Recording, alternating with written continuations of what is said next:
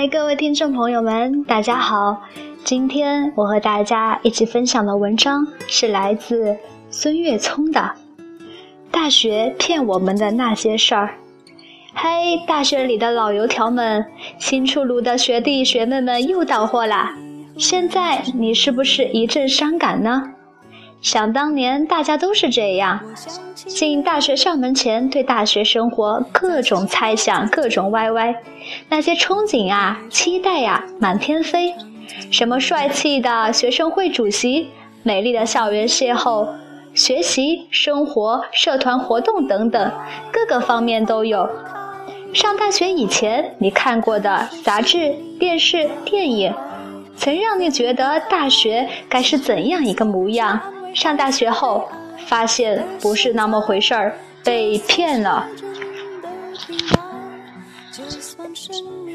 毫无压力的学业，再也不要做厚厚的习题，上课随便听一听，没有压力的学习才叫学习嘛！六十分万岁，多一分浪费。终于可以解脱课本的束缚，不再靠着成绩衡量自己。据说大学不想上的课还可以逃一逃，有好多时间去做想做的事情。有时矫情一点儿，在樱花树下弹首曲子，嗯，真美好。我们有话要说：上课要点名，成绩要排名，还要看 GPA，逃课基本不可能。班主任会就 GPA 低的同学讲话，GPA 不合格的就不能毕业。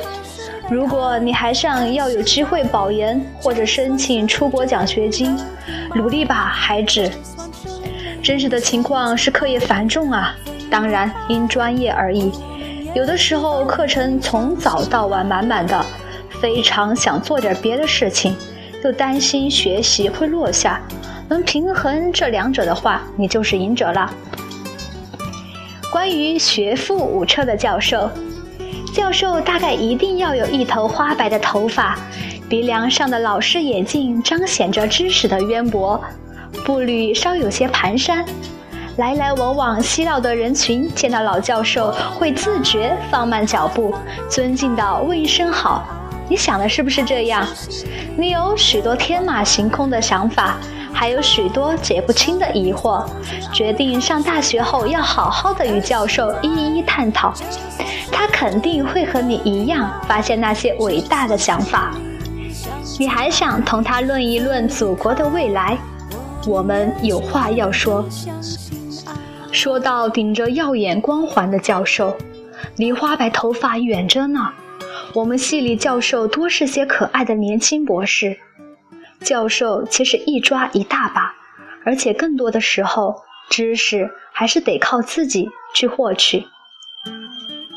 关于图书馆美丽的邂逅，说实话吧，刚上大学的时候，你有多少次去图书馆？其实不是为了纯粹的看书和借书，哈哈，承认吧。每次去之前，你要先在宿舍打扮一个小时以上。还说不是因为传说中图书馆的美丽邂逅，传说在大学图书馆里会有人不小心把你撞倒，你怀里的托尔斯泰会跌出来，他两眼闪出金碧火星，这也是我最喜欢的书。后来你们是不是还要在同一棵老树下看书？我们有话要说，图书馆永远是看书的地方。多数人坐一天，除了书就没撇过别的。这种碰撞下的邂逅嘛，哎，还是好好看书吧。关于唯美的校园爱情，有人说，大学是遇见那个他最好的时光。物欲横流的社会，校园爱情还保持着一份纯真和美好。会先上演一场美丽的邂逅吗？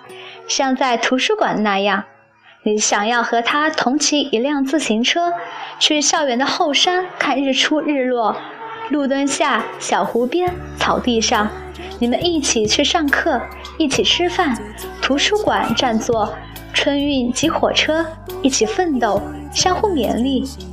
那时你坚信，没有爱情，大学是不完整的。我们有话要说。爱情其实也并非必不可少，只不过经历了确实少了些遗憾。不过有个词儿叫什么来着？缘分。你经常会发现，有些人四处撒网，最后成功的没几个。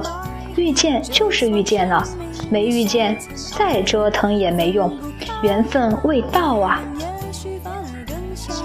关于兴趣相同的朋友，我们想无惧无忧的放松，想有一群兴趣相同的朋友一起出去疯，有心仪的女生哥们儿帮着一起追。有动心的男生姐妹儿共同制定作战计划，去做我们喜欢的事情。表面上嘻嘻哈哈、打打闹闹，遇到困难却总有人站在你的身后。有好的机会，大家一起，一群人中没有谁被落下，也没有人被忽略。我们有话要说。网络让室内活动变得丰富多彩，也可以说是掌上活动。想得再美也没用，因为大家基本都以寝室为单位，我们都少了份纯真，因为利益的冲突，使得我们没有办法实现自己的憧憬。关于偶像派的男神女神，致青春里的女主一袭白裙，飘散的长发让校园里无数人回头观望。每个校园里似乎都应该有一个女神一般的人物。不一定每个人都想追求她，但她一直会存在许多人的心里。就像女生们一定期待一个阳光帅气的学长，他应该是学习好、体育有强项，最重要的是某个学生组织的领袖。每每此人参加比赛，必有大片粉丝呐喊尖叫。我们有话要说，多帅多优秀的欧巴，我只能呵呵了。真正的帅哥会偶尔出来诈一下尸，然后回去玩 DOTA。我们不嫌弃 DOTA，但如此不阳光、不热血的少年，那感觉是没法再爱了。当然，你也可以选择篮球队长型的，但真正认识后发现多是屌丝一个。如果你忽然在某个角落发现了那万中之一的优质男，不是名草有主，就是你压根儿就没见过。好，关于咱们大学骗我们的那些事儿就分享到这儿啦，感谢大家的收听。